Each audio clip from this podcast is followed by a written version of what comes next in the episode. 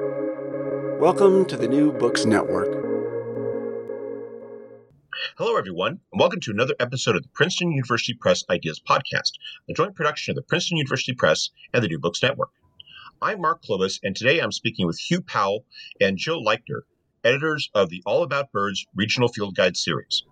Hugh, Jill, welcome to the New Books Network. Hi there. Thanks. I was I was wondering if you could start us off by telling our listeners something about yourselves. Uh, do you want me to go first? Take it away. Okay.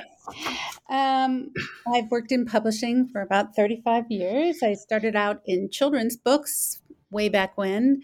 Um, and then I moved on to editing scientific research. Um, I got my master's in science communication when I was living in New Zealand and studied yellow eyed penguins there for my thesis. That's it for me.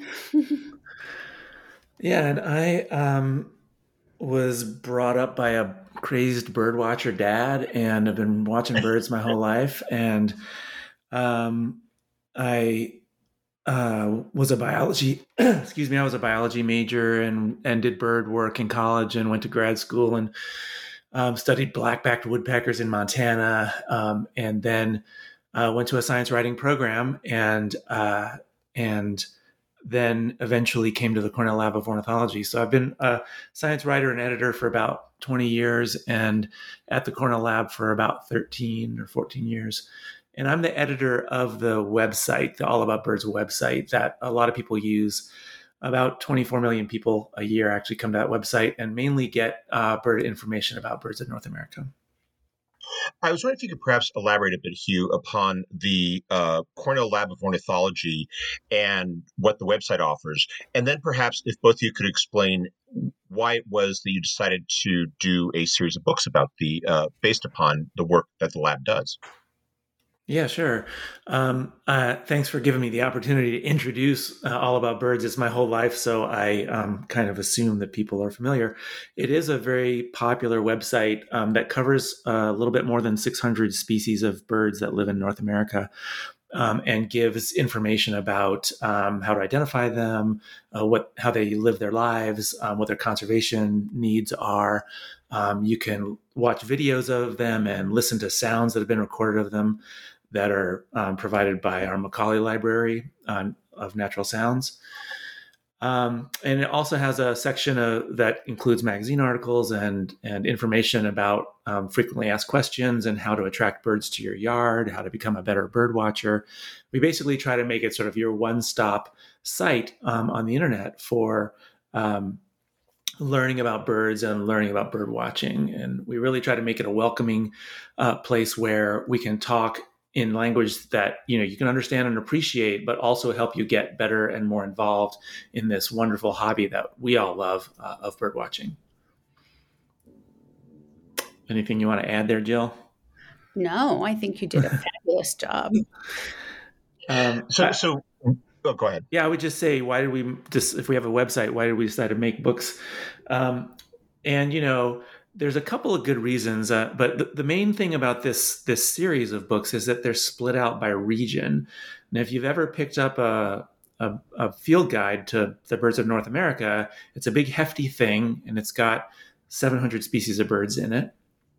And so you, if you're a, a, relatively new bird watcher, have a lot of work to do, a lot of mental work to to try to figure out what are the birds that are even in the running. If you see something outside your window or on a walk, which you know which of the birds in your field guide could it possibly be? And it's a huge task. Um, so you know one of the best things uh, that we can do is just narrow that list down to so each one of our guides has a little over 200 species in it. And those are the species that are most likely in your region at some point in the year. So it just makes it a lot easier to sort of narrow down which species of chickadee could it be. There's six or seven species of chickadees in north america but in any one place you've only got a couple um, that you really need to worry about, you know, identifying. Um, and then the other thing about books is just that they're handy uh, physical objects that you can leave on a counter um, or by your window, and you can just page through them. Um, and just people don't tend to do that on websites. Just flip through web pages and look at different species, but you can kind of go on these um, daydream kind of trips when you pick up a, a, field guide and and just imagine seeing the birds that are in those field guides and gradually learn about what's what's out there around you with them that's what we hope people do with this book or these books yeah, I was thinking about. Oh, go, I'm sorry. Go ahead, Jill. Yeah, I just wanted to add that um, the other great thing about these books is that um, for each species, we've shown four different photos so that you can see what male and female birds look like, breeding, non-breeding, juvenile birds, and you know, normally. Um, uh, you know when you're looking at a website you're not always looking at all all the different versions of that bird that you could see. It's not all the different versions. We had to pick and choose but um, we tried to choose the ones that you'd most likely see at different times of the year. So i think that that, that was one of the things that, that struck me when i was uh, going looking over the the various books in the series is the way that it's pitched towards uh, a, a, very a, a focus on accessibility and, and, and a focus on utility. I, I was, you know, it's it's uh, not and people might pick it up and see the cover and think this is a birding guide, but it's it's it's so much more than that. And and you, you cover so many different aspects of the birding experience in terms of habitat, in terms of of, of attracting birds, uh, in terms of what people could do if they're if they want to do more to uh, help uh, you know the the survival of, of various uh, you know birds uh, in in their own community. Uh, it, it, was how, how, does that inform sort of the the overall vision of what you're doing uh, with the books, and, and to what degree is it tied to the mission of what the lab does and what the website does? Well, I think I think the the cool thing about that is that um, it kind of breaks it down to your own backyard. What can you do in your own backyard in your own city to attract birds to make um, your your yard um, more attractive to birds through gardening, through bird feeding, and other things like um, putting decals on your windows so they're not crashing into your windows, keeping your cats indoors, you know, all these things that um, the lab really likes people to become more aware of um, that protect birds. And so, um, even uh, you know how to build certain kinds of nest boxes to attract owls, which can help with if you have a rodent problem, you know things like that. So, um, yeah, it's not just about the birds you see; it's about you know attracting more birds and yeah yeah so uh, just I think that it's great that you point out the mission of the Cornell Lab of Ornithology um, because that is something that sets it apart from a typical field guide. This isn't as in, in depth in terms of identification um, as as an advanced field guide, but it is very much more about um, bird watching as uh, as a part of your life and as a part of your sort of journey. That's something that inspires everybody here at the Cornell Lab. Um, is this you know ability to interpret the world by watching birds and learning about how we and how birds fit into the world. Um, and so, and if you have a normal field guide, you will not find a section in the beginning of it that tells you things about, you know, the basic ways of learning how to identify a bird, the ways to bring them into your yard, the ways to make your home and your surrounding area safer for them. Um, and and so, uh, you know, we we really wanted to put that se- that section in there because we really believe at the lab that once you start paying attention to the birds outside your window, it's going to draw you into a deeper appreciation of nature. And with that, usually comes a desire to to protect it and to and to make um, make things better. And and so we wanted to provide those resources as well in this in this guide for people who are just starting out.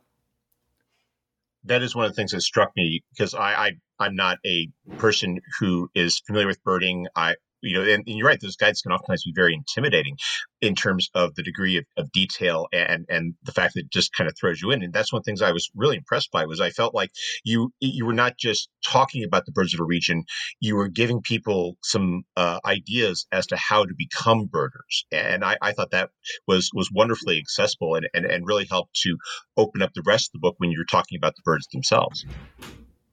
Yeah, thanks. Thanks for noticing that.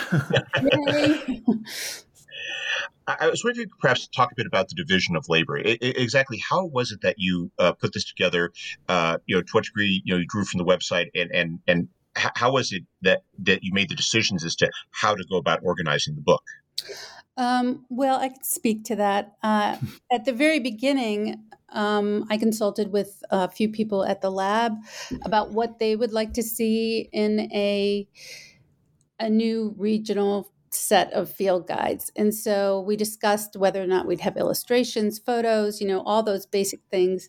And they gave me their recommendations. And, and then I actually um, ran through one of the first design iterations with them and they gave me feedback. And so there was this back and forth with field field ornithologists at the lab, which was great. Um, it was Jessie Barry and Ian Davies, and I really appreciated their feedback. Um, and then, um, then we started the design process. We had to acquire photos.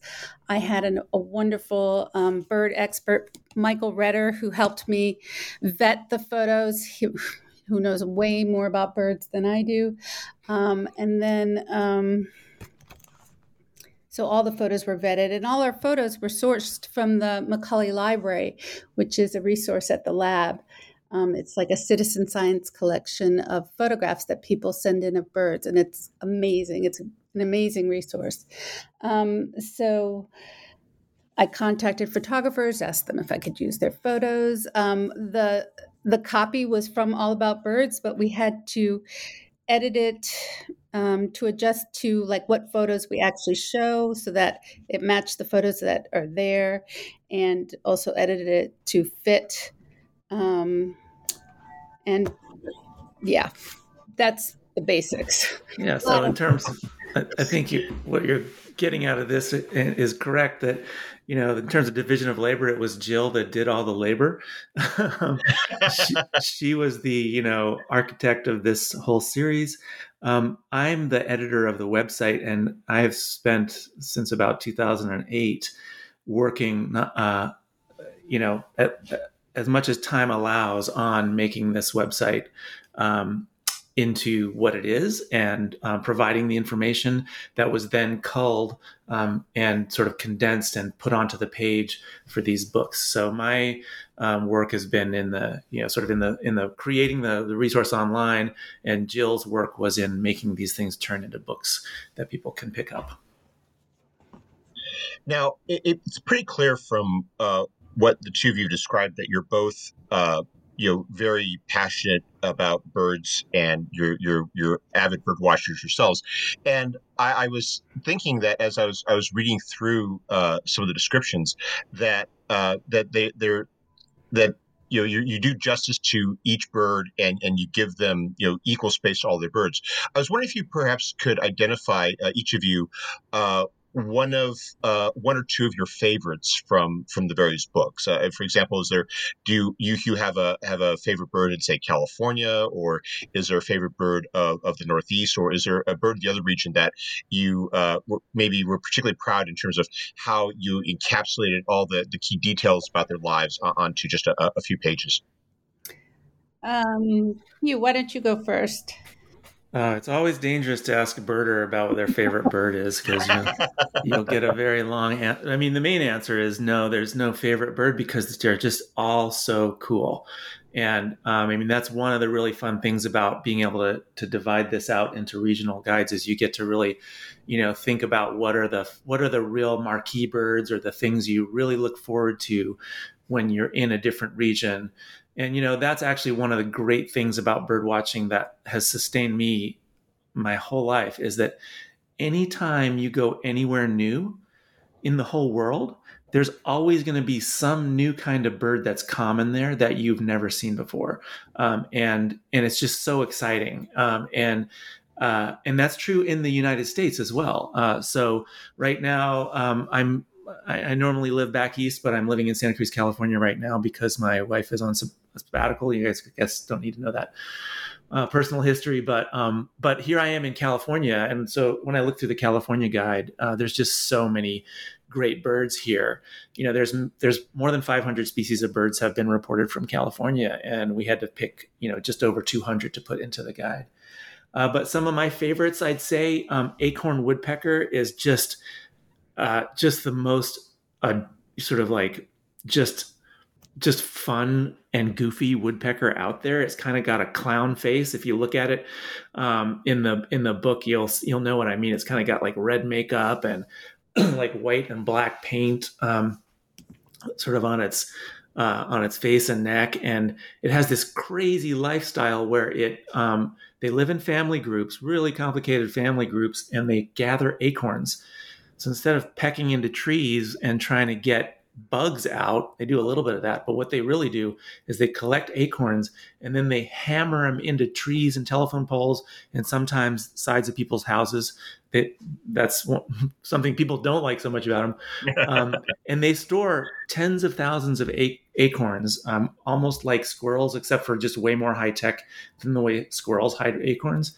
Um, and they're just fascinating birds, and really, they're in all over towns. Um, they're really conspicuous, really easy to see, um, and really fun birds. So that's one. And um, I'm going to let Jill go, but then I, I can I can keep going on my favorite birds in California if you want.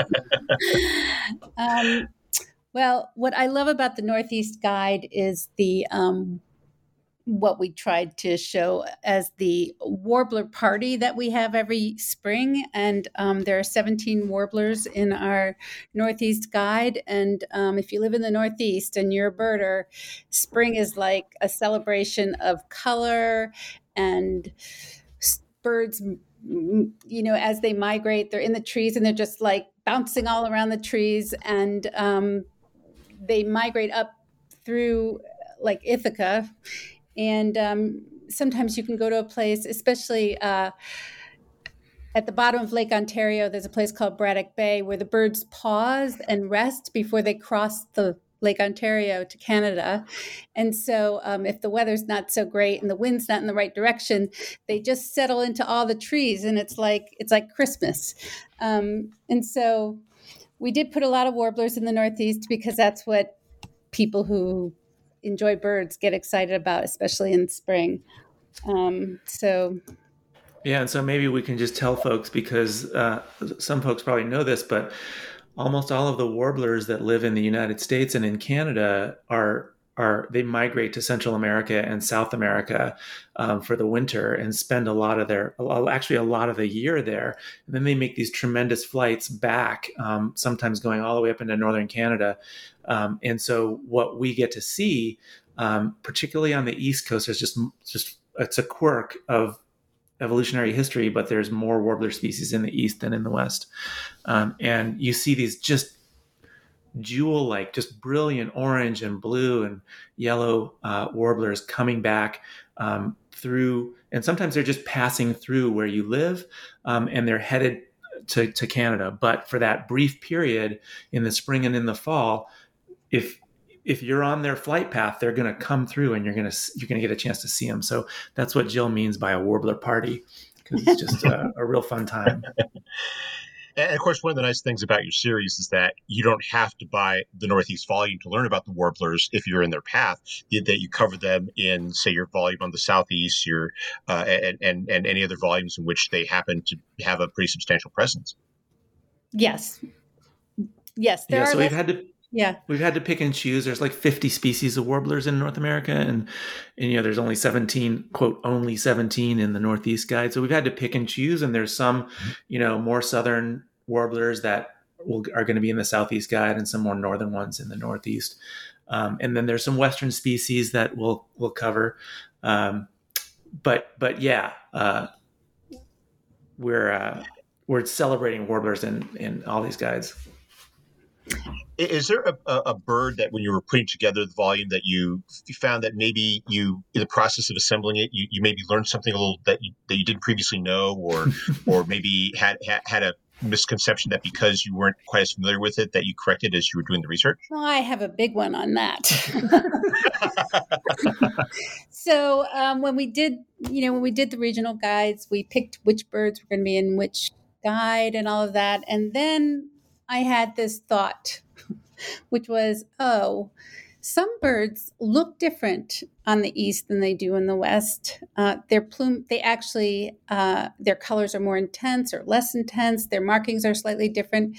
And so Michael Retter and I discussed, well, these are regional guides, so we have to show that, which um, was a bit of a black hole because there were way more many birds that are different regionally in plumage than I expected at the start. Um, and so, if you look at certain birds in the West guide, in the West, in like California or the Southwest, they will look different, even though it's the same bird, like a cardinal. Um, in the East, um, both forms appear in in in the west in the Southwest, and so you'll see in the Southwest guide there are two eastern forms and two western forms, um, southwest forms, and the southwest birds have bigger crests and a smaller mask. Um, the black mask is smaller or almost non-existent in the female, and then the um, in the east the crests are smaller, and um, their masks are bigger. Bigger. So those are in all the guides. There are differences like that. I mean, you'd have to have two guides to compare, but if you're traveling to south to the southwest and you buy a southwest guide, some of the same birds will look different. Hmm. Well, we've taken up a lot of your time, but before we go, could you tell us what you're working on now? Uh, well, um, I'm actually, I've moved into a different part of the lab. I'm working for the um, Bird Academy, which is our online courses. And I'm also working with Hugh on the All About Birds website. Um, yeah, boy, we're doing a lot of work um, on on different projects. You know, I do some um, writing for our magazine, and I'm about to write a cool story about this volcanic island off of Iceland that's being um, kind of uh, is, being replanted basically by uh, by gulls that are fly over and drop carry seeds with them, and that that's the only way that plants are basically getting onto that island, which is kind of fun because seagulls, you know, they get kind of a bad rap and people, um, you know, kind of write them off, but these these things are the kind of the architects of this brand new island that erupted only 50 or 60 years ago. So that's a fun story to write. Um, you know, and another thing that I want to mention um, before we go um, that every that people at the lab are working really hard on is is our Merlin uh, Bird ID app, and in particular, um, something that folks that pick up these guys might find really useful. Um, this this app, this part of the app called Sound ID. This is something people uh, have been wanting for their smartphones for um, for ages. Basically, ever since Shazam came out, where you could you know turn on your phone, it would listen to some piece of music that was playing and it would tell you what song it was and what band it was. And people are like, why can't you do that with birds? And and it turns out it's, it's just a massively complicated problem to try to do that with a, a live recording of a of a real live singing bird. Um, but some folks at the lab cracked that uh, about a year or two ago, um, and and so we have this ability uh, with our, our Merlin app to um, if you hear a bird singing, which is going to be happening a lot now that it's springtime, it can listen, filter out the environmental noise, or sometimes filter out more than one bird singing at a time and tell you what that bird most likely is. Um, and so there's actually a section about Merlin bird ID um, in our uh, in our regional guide. So if you pick up a copy of it, um, it'll help you get over and get a copy of of Merlin um, for your phone, and then those two will work really nicely hand in hand because um, if you go on a walk, you know one of the challenges, for instance, with with warblers coming back in spring, is that they're up in the tops of the trees. That maybe they're hard to see, um, and they're singing their heads off. So you can actually, you know, use a sound ID feature to get an idea of what bird is up there, and then you can look at your regional guide and figure out, um, you know, what does it look like, what kind, you know, where is it most likely to be, and um, and and really just zero in on the birds that you want to see. Um, so that's something that, again, I can't take credit for it, but all of us at the lab are working in some respect or another in trying to um, get more and more people using Merlin it sounds like a great way of enhancing the experience of the book and just demonstrates the complementary nature of it. I mean, if you're a fan of the site, read the books, and if you read the books, you should definitely check out the site. That's right. Yeah. Well, Hugh and Jill, thank you very much for taking some time out of your schedules to speak with me today. I hope you have a wonderful day. You're welcome. Thank you very, thank you very much for having us.